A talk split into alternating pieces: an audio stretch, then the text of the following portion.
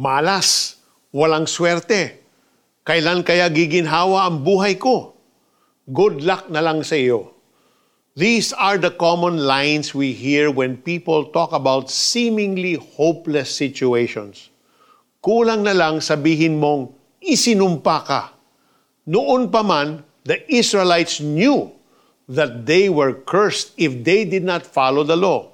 Ayon sa Jewish tradition, there are 613 laws under the law of Moses.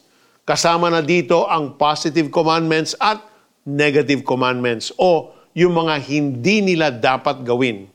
In Deuteronomy chapter 28, verses 1 to 14, we read about the blessings for obeying the law. And in verses 15 to 68, the curses for disobeying the law. No wonder why the nation of Israel constantly experienced hardships, sicknesses, losses, and defeats because they have not followed the law completely. Kahit na hindi tayo Israelites under the law of Moses, we still follow certain commandments, moral codes, rules of conduct, do's and don'ts. Pero gaya ng Israelites, hindi rin natin kayang sundin ang lahat ng laws. Laws are good. But the bad news is, from God's perspective, if you fail to do one law, you are considered guilty of disobeying all of God's laws. Buti na lang, Jesus redeemed us from the curse of the law nang ibitin siya sa cross.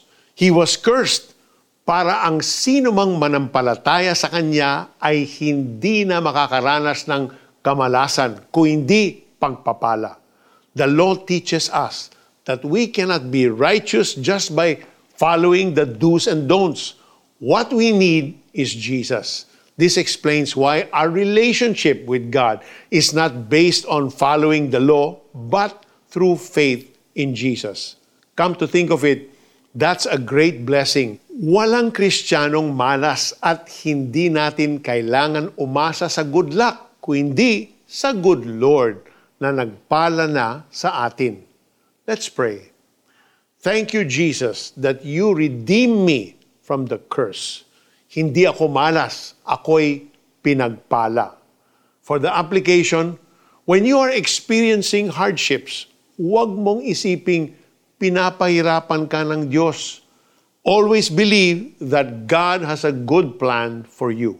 Tinubos tayo ni Kristo mula sa sumpa ng kautusan nang siya ay isinumpa para sa atin sapagkat nasusulat isinumpa ang bawat ibinitin sa punong kahoy.